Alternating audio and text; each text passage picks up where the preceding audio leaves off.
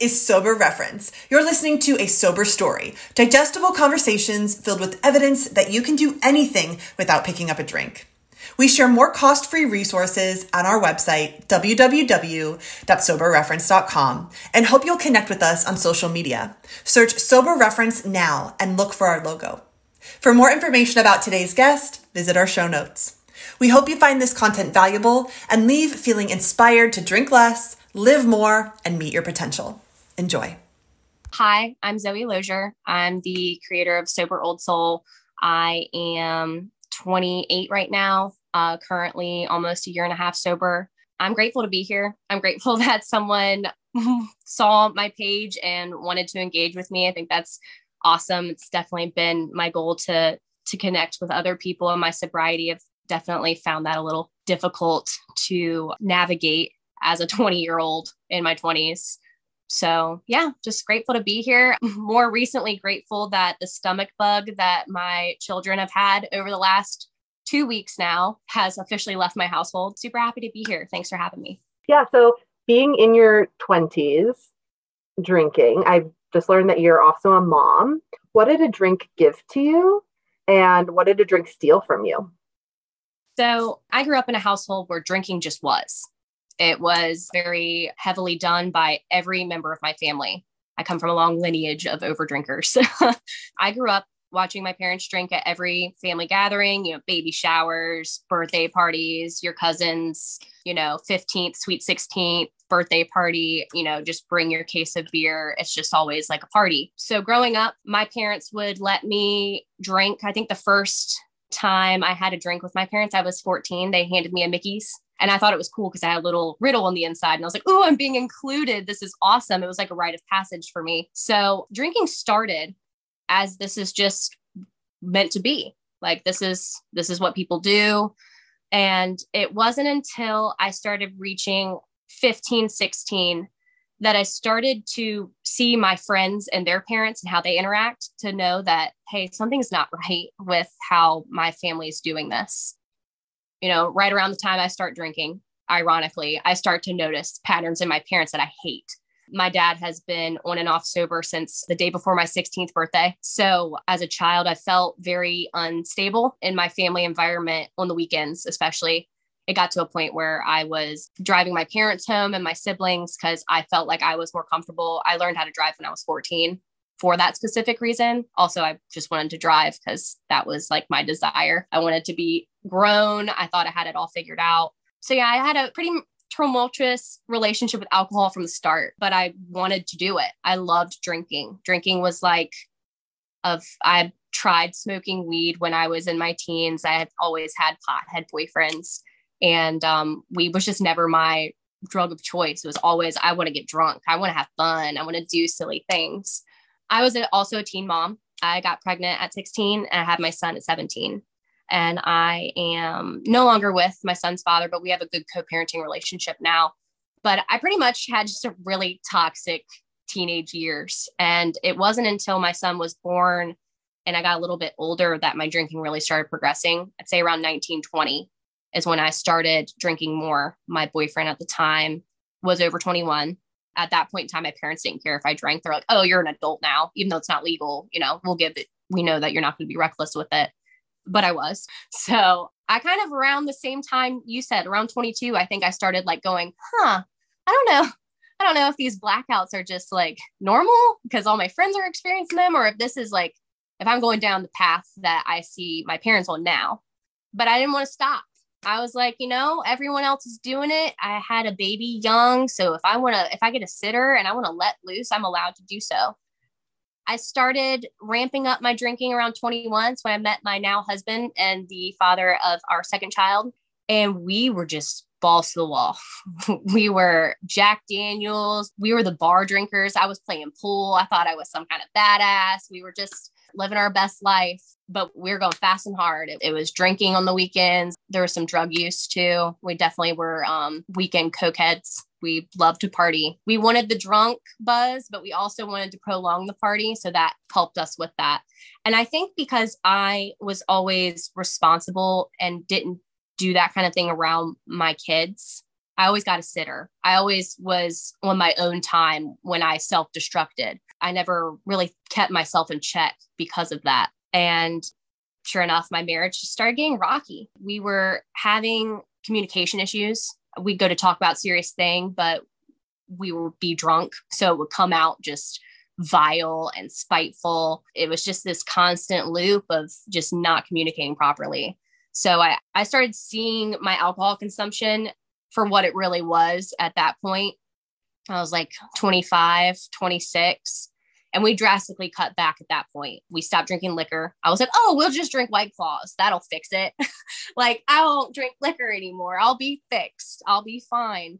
It's just shots. Cause I got to a point where I was drinking liquor and I was peeing the bed regularly. And I was like, oh, it's just because I've had kids. I have a small bladder. It's fine. No, it can't be because I have a drinking problem. It's just because of those things. So we cut back liquor. Pandemic happened. So then it's like we can't go anywhere, we can't do anything. So it's just like the drinking on the weekends just started picking up. Days off, I was drinking during the day. I really compartmentalized my drinking problem too because I was like, oh, I don't drink when I wake up, like when I first get out of bed. I don't get blackout every time I drink, which that kind of just started happening more often too. I just kind of put all those thoughts in the back of my mind, just kept doing what I was doing. And just the fight started getting more serious. My kids I could tell they weren't very happy. I don't really want to say that I got to a point where my kids could tell that we were intoxicated. I've actually asked my my 10 year old, I've said, you know, was there ever a time where you felt unsafe? And he goes, no, but you did argue one night pretty bad that I remember. And I could tell that something was off. And that's something that was regular in my childhood. So that really broke my heart to hear. I had one big, huge fight with my husband at my little sister's birthday party. We were at my sister's birthday party. Well, actually, I was DDing early that night for other relatives who got wasted early on. I like drove them home, came back, and then I got drunk. My husband was wasted and he ended up wanting to leave at like two o'clock in the morning. We had our kids, and I was like, absolutely not. Like, I'm not, like, I know we live two miles away, but I've had too much. Like, I'm done. And I've done that song and dance one too many times. Pushed my luck with DUIs. I've never had one, but I I should have by now. So I was like, no, I'm not doing that. So we in a huge fight and he walked home. It was January. He didn't have a coat. He didn't have his phone. He didn't have keys. Um, he had nothing. And he woke, walked all the way home and um, then continued to drink the whole rest of the next day. And I was so angry with him, but I drank with him that whole next day. It was Sunday, right before Monday. I was going to get my last couple drinks in. And I woke up that Monday and I downloaded the I am sober app. I was like, I'm done. Like I cannot, I can't keep doing this. I'm I'm so run down. I'm gonna keep finding these like personal, emotional rock bottoms. And it's just gonna keep going deeper. Like what it was it gonna take for me to just not want to put myself through this anymore? Like this isn't even fun. Why am I doing it? So I stopped. I made the decision to stop completely. We were just taking a break, but I immediately knew I was like, this is it. This is my chance to actually follow through with it. That's pretty much what led me to that. I had enough of my own shit. I was tired of feeling awful. I was tired of waiting to become my parents in a certain sense. I love my parents. I understand they fight with their own demons and I have a great relationship with them to this day. My dad's actually been sober now for I think a little over a year. He stopped a couple months after I did. And now he's my favorite person to get and try non alcoholic drinks with. He's always like, Oh, I have this new release flavor. You want to try? I'm like, Yay. Like, yes, I love this bonding for us. Yeah, I'm over here and just nodding so much because I relate a lot. In my late teens, I also went through big life events. You had children. I had an eating disorder and was in a relationship with a man who is 22 and bought me alcohol. And I loved that because I could drink wine, a lot of wine, and cry about how sad I was because I was yeah. sick. And I thought that that was therapy. You know, like, perfect. You know, like I'm getting my needs met. I'm allowing myself to emotionally release. And this poor man um, just absorbed so much. I think at the time, I was just like, we had such a tumultuous relationship but now that a decade has passed, I see how much he gave me by just like mm-hmm. sitting there and allowing me to like fully vent. release. yeah. You know, it wasn't the healthy choice to drink a lot of wine and cry all night, but it's like the best I knew how to do at that time in my life. Um, it's kind of trained in society too. Like, oh, this is like cheaper than therapy. And it's like, this is nothing like therapy. This is what you got over. yeah, exactly. we need more therapy now. Yeah. And then I also like, I resonate with I also had my first drink with my parents who drink responsibly, but drink every night. So I thought it was totally normal when I was able to get buy my own alcohol to drink every night because like I've seen this happen my entire life. And I resonate with realizing that this wasn't actually like good for me. Something was not okay, but not wanting to stop yet. Um, I'm curious if there were any like poignant fears that held you back from choosing to stop drinking before that moment of grace where you were just like, um, enough is enough? Honestly, because my entire relationship with my husband was kind of revolving around alcohol, and we have had, I mean, we had so much drinking history together. I was really scared deep down that was going to be the end of us. I was like, what do we have? And obviously we have we have much more roots than alcohol but that was one of my biggest fears. Like oh my gosh what if i'm boring? What if he doesn't like me? I just didn't know. I was scared. And then it was always like well i can't stop right now because christmas is coming up or i can't do this because then we're going to go camping and what are we going to do when we go camping it was really overwhelming just thinking about minute tasks sober i was like i don't know how to do any of this sober I haven't done anything sober, like celebratory since I was like, what, 16, 17? It was just very nerve wracking. I have terrible social anxiety too, which is hilarious because I was always the girl that was getting carried out of the bar because they got too drunk and made an ass of themselves because I would get so nervous about interacting with people that I, I would just down drinks, down and down, down, down until I'm till I'm that girl that everyone's like, oh my gosh, get her out of here. So I think I was just scared to be at peace with myself too. I had no idea how to navigate my emotions. I had no idea how to be myself or if I even liked myself. I would get drunk and hate myself. I knew how to hate myself. I didn't know how to like myself. And I was really just nervous about that. And then then with that came, oh, what if my husband doesn't like me? You're speaking right to my soul. I, I had the exact same fears. My husband and I were like running buddies. Like I loved being social with him and feeling like I was one of his friends. And I'd never had so many friends in my life. And it was awesome. But of course, like secretly, it was also killing me inside, which turns out isn't the truth for a lot of people. Like people who can drink normally don't hate themselves all the time. So I also like had such a hard time thinking, how is this going to change my relationship with my husband? Am I going to like want to hang out with his friends anymore?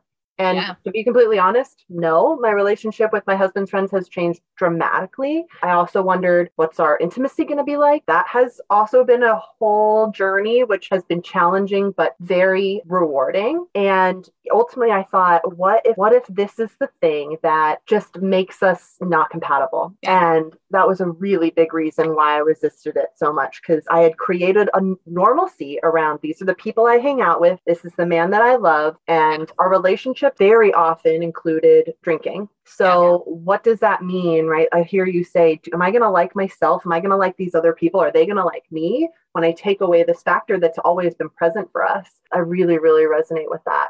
So, tell me what it's like now. So, two years ago, you're sitting there thinking, Oh no, there's just too many things at stake. Like, I don't know if I can risk putting down alcohol for my benefit if it's going to perhaps hinder the relationships around me and all these things that I hold dear. What would you tell that girl who's has all these fears and is so much uncertainty about what the reality is like for you? So I would tell her that she needs to get out of her head and she just needs to do it because it has been so rewarding. I used to cry myself to sleep every single night. I would argue with my husband, I'd get you drunk, he'd be too drunk, he'd fall asleep. I'd drink the rest of what we have. I'd sob. I'd wake up hungover. I'd say never again. I'd do the same thing the next night. Now, I'm not going to say sobriety is easy. It's not, but it is so worth it to come home and not have to do something to unwind I literally am just living for the first time in a long time. I can come home, I can decompress in a healthy way without drinking alcohol, without poisoning myself, without numbing myself. I can feel my emotions. I have to kind of take a step back sometimes and realize when things are getting too heated or I'm, I'm getting really emotional, like what's triggering me.